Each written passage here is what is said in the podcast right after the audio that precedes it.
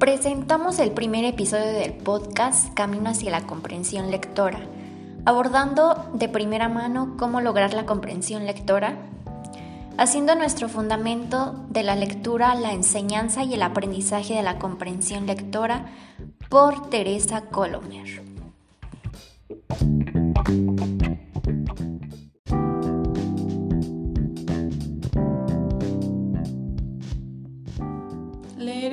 Sociedad.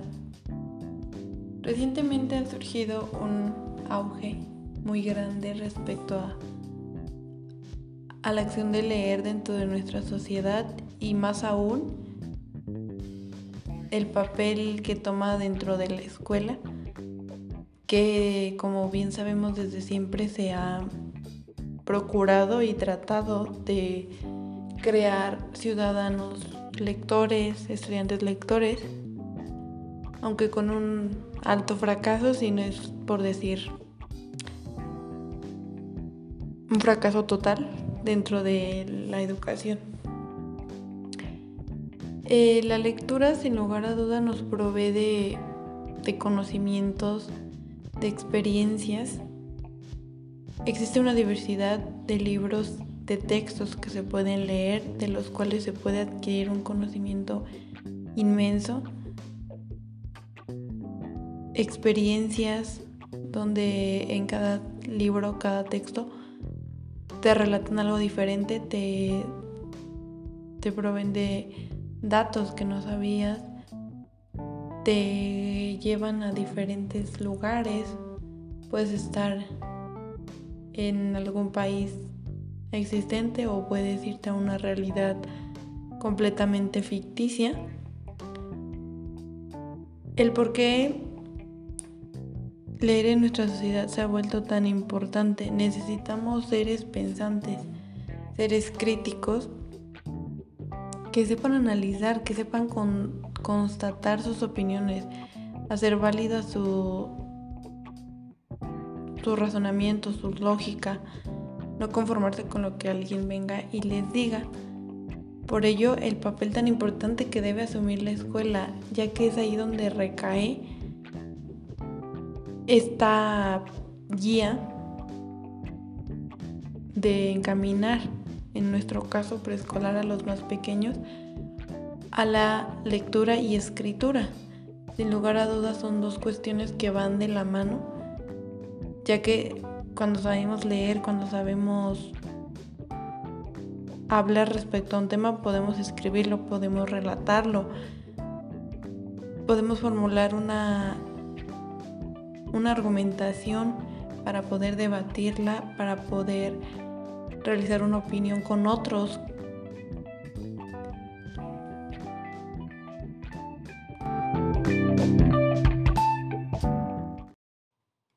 Por ello el papel que se le delega a la educación se supone una formación a través de las etapas de la educación básica, donde el, el alumno adquirirá de manera paulatina la capacidad y la competencia lectora y escrita.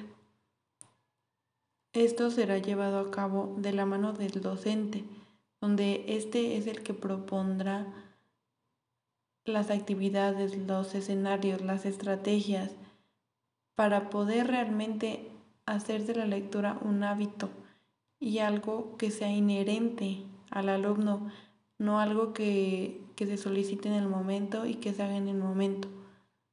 Se necesita que realmente se cree un hábito en el alumno para que él sepa la importancia que tiene la lectura en su vida, todos los beneficios que ésta le puede, le puede otorgar. Asimismo, cuando nosotros podemos y sabemos utilizar el lenguaje escrito, Podemos eh, llenarnos de conocimientos al compartirlos con otros, al saber lo que ellos piensan o opinan respecto a ese tema. Pero todo esto se va a lograr si realmente se sabe y se conoce. No se puede escribir si no se sabe escribir ni leer si no se sabe leer. Lo que nos otorga el lenguaje escrito es una posibilidad de comunicación con los otros, así también como un desarrollo en nuestra persona, ya que podremos ir haciendo relatos cada vez más precisos y concisos respecto a lo que queremos decir, poniendo en claro nuestras ideas, opiniones, etc. La institución tiene tres usos de la lectura.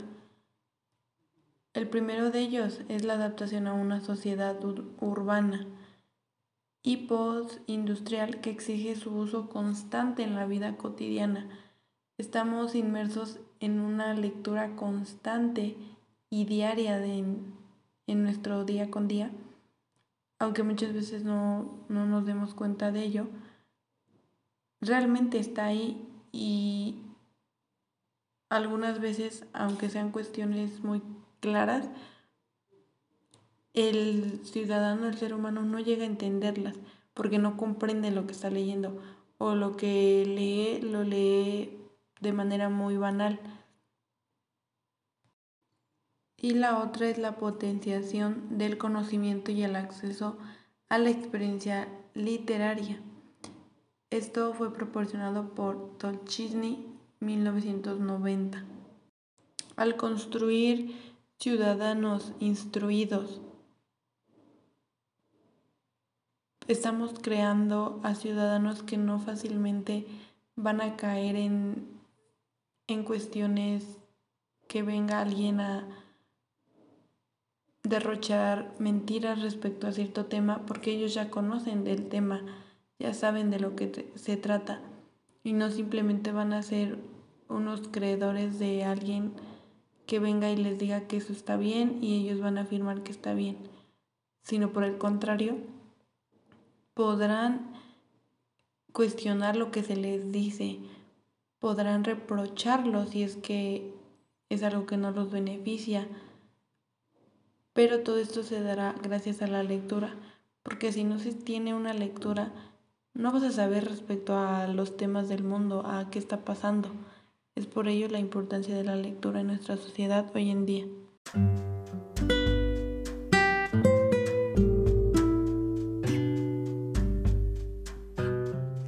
La enseñanza y el aprendizaje de la comprensión lectora. Los cambios en la planificación de la lectura. Bien, nos dice que a lo largo del tiempo en la planificación se tuvo que hacer un pequeño ajuste ya que el hecho de tener el tema de la lectura pues lleva un proceso, se siguen distintos procesos y pues por ende se tienen que haber diversas, se tienen que hacer estas modificaciones en la planificación a la hora de planear. Esto es algo muy importante que tenemos que tomar en cuenta ya que nosotros como docentes en formación pues tenemos que ir viendo desde ahorita qué es lo que tenemos que contemplar, lo que no debemos contemplar, lo que se tiene que modificar o los pequeños ajustes que podemos realizar a lo largo de nuestra planificación. Bien, nos dice que este es un proceso continuo. ¿A qué nos referimos con continuo? Que es un, este proceso se, con los niños es algo social, ya que pues la mayoría tiene algún contacto, cierto contacto con este mismo. Entonces pues ya es algo que traen desde antes, entonces a la hora de llegar a nuestra escuela, a la edad escolarizada, donde empiezan a ir al preescolar, ya ellos ya traen una noción sobre este tema.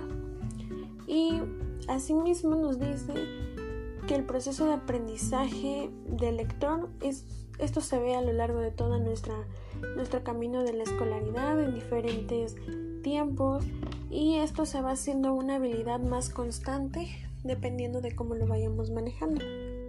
Asimismo nos habla sobre la enseñanza de la lectura. Esta la mayoría de la sociedad empieza a entenderla o nos empieza nosotros como docentes a decir que nosotros somos quienes tenemos que enseñarla, quienes tenemos que hacer que los niños comprendan todos los temas, pero nosotros solo somos una base en nivel preescolar con el tiempo, pues distintos profesores van moldeando esta habilidad, pero también tenemos que tener en cuenta que los padres son de muy gran apoyo y si esto se sigue reforzando, podemos tener muchos y grandes éxitos. Algo muy importante que nos marca en este apartado es que la lectura se basaba más en ciertas edades. Para nivel preescolar no era como que muy notorio o no era algo que la lectura se tomara con gran importancia para estas edades y los mismos textos empezaron a ser a edades para distintas edades con el tiempo pues ya se fueron modificando y posteriormente ya se fue metiendo a los pequeños en este sentido para que también tuvieran noción de diferentes textos. Algo muy importante es que nos dice que la adquisición del lenguaje oral nos ha demostrado de alguna forma que los niños y niñas amplían su lenguaje con una base, la cual esta base se divide, se divide en tres, la base de la forma, el significado y la función, y todo esto nos lleva a que el lenguaje escrito debe basarse en un proceso análogo.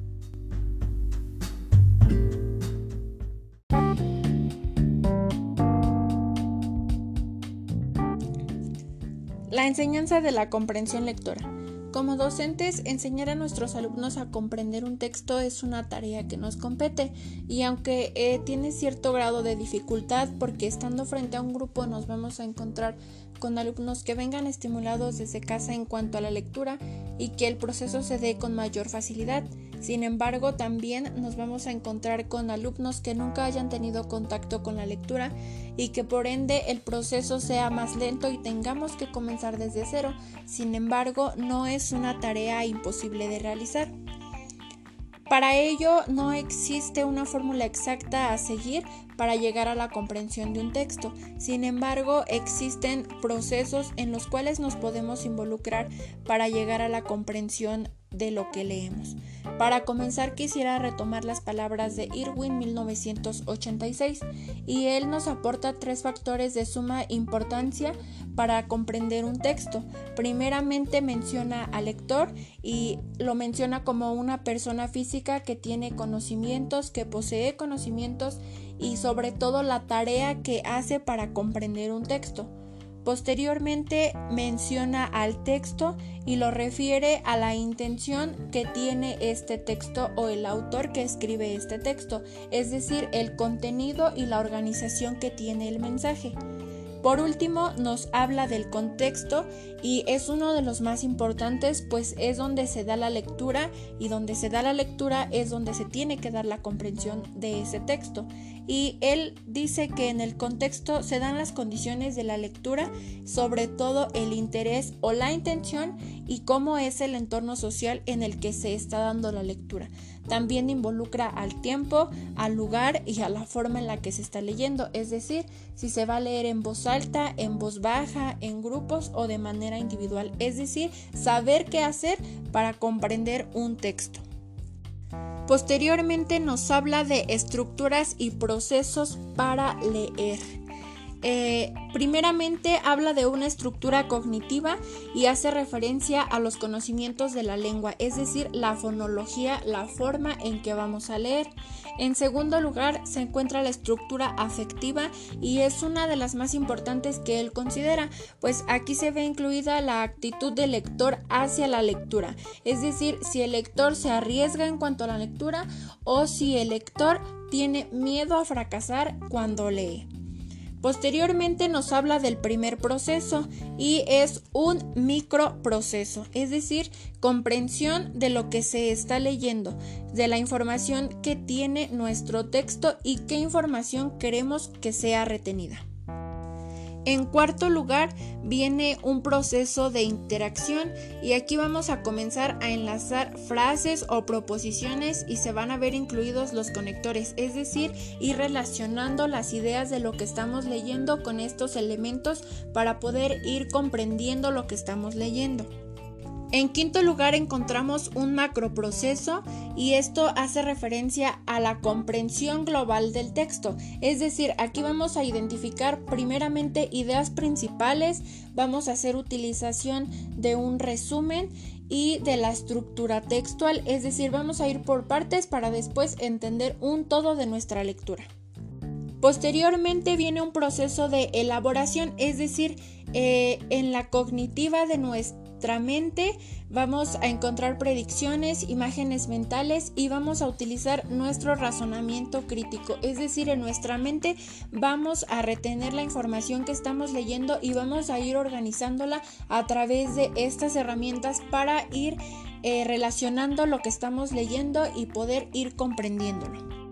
Finalmente vamos a encontrar un proceso metacognitivo y aquí vamos a encontrar la comprensión obtenida y ajustarnos al texto y a la situación de la lectura, es decir, en el lugar que nos encontremos, de qué manera vamos a ir comprendiendo la lectura.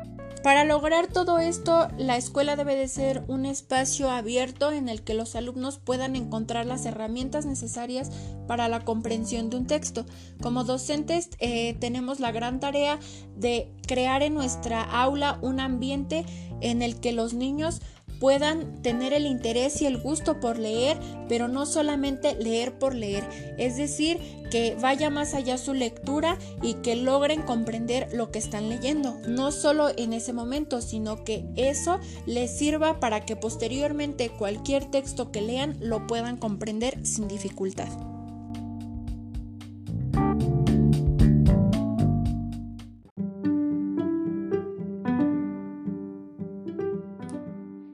Texto y el lector. La interacción entre el texto y el lector incluye la influencia del conocimiento a la lectura, la capacidad por entender el texto, la capacidad de interpretarlo y la posibilidad de controlar la lectura que se realiza. Conocer previamente sin divagar. Nos referimos a que esta es una actividad que se presenta dentro de las aulas en la escuela, es importante que los alumnos logren conocer la lectura para poder expresar de qué se trata. Pero antes de esto, es de relevancia que los docentes conozcan previamente qué saben los alumnos sobre la lectura, para que de esta manera se trabaje abordando sus conocimientos previos y lo que se espera lograr en el proceso de su enseñanza de un texto. Muchas veces dentro de la educación preescolar, los alumnos relatan su propia historia de un cuento por lo que observan precisamente porque realizan una lectura individual, pero lo que se debe destacar es que los alumnos lleguen a su imaginación con lo que en realidad el cuento les quiere expresar. Este apartado nos quiere decir que nosotros docentes debemos resolver las contextualizaciones de los textos para no divagar en su interpretación, enseñar con estrategias que se dice en el libro y utilizar la comprensión de todos para darle lectura real a cada texto. Descodificar. Una renovación perpleja. Descodificar significa aplicar las reglas adecuadas a un mensaje que ha sido emitido en un sistema de signos determinado para poder entenderlo.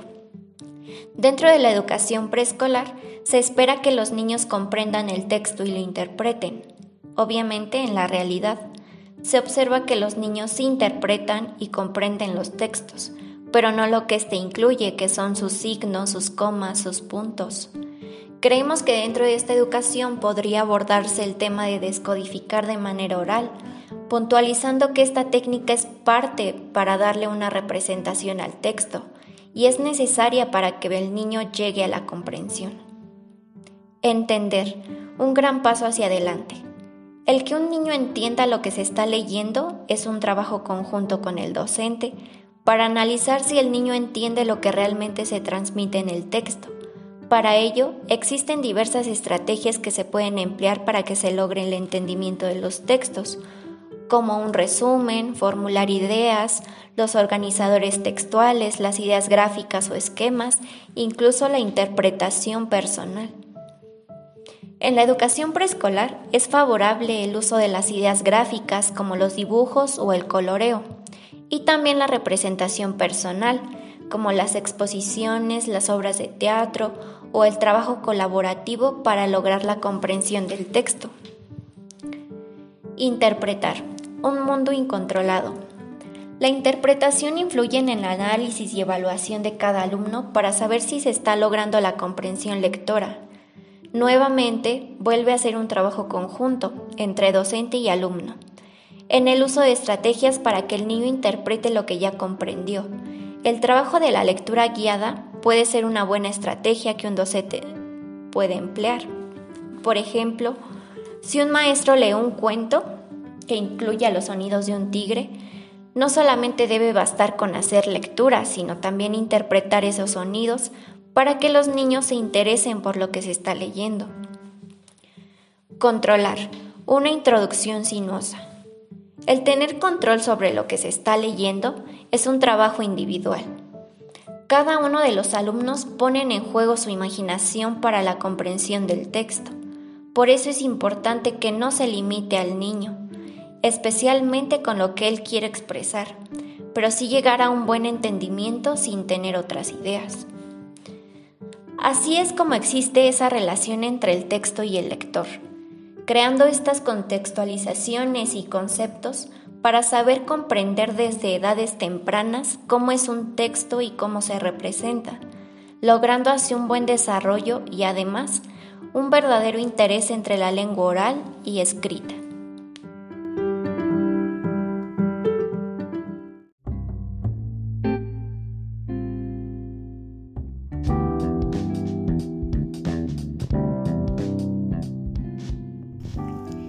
El lector y el contexto. En este apartado de la lectura nos dan grandes aportaciones. La comprensión lectora es el principal propósito de, la lectura y es el resultado de la aplicación de estrategias para entender, recordar y encontrar el significado de lo que se ha leído. Leemos para informarnos o para aprender sobre múltiples temas. Es fundamental reconocer que, también nos sirve para, para conocer las opiniones de otros y compartirlas o rechazarlas de acuerdo a lo que nosotros comprendemos de las lecturas. Debemos disfrutar de la lectura por entretenimiento, ya que de esta manera viajamos sin salir de casa, conocemos lugares y personas reales o fantásticas, y experimentamos sensaciones y emociones de lo que nos dan a conocer las lecturas libros. Todos estos aspectos los podemos hacer posibles si comprendemos lo que leemos. Por eso, un docente tiene gran importancia en el desarrollo de la lectura del niño, ya que de acuerdo a las estrategias que utilizamos para interpretar un cuento o leerles algún tema, debemos ser hábiles, innovadores y creativos para que de esta manera podamos hacer que los niños tengan comprensión de la lectura. Que los niños realmente tomen el interés que debe de ser para que se pueda llevar a cabo la comprensión lectora. Por eso, uno como docente tiene que tener las capacidades desarrolladas y desarrollar más nuestras capacidades para que los niños obtengan una comprensión lectora.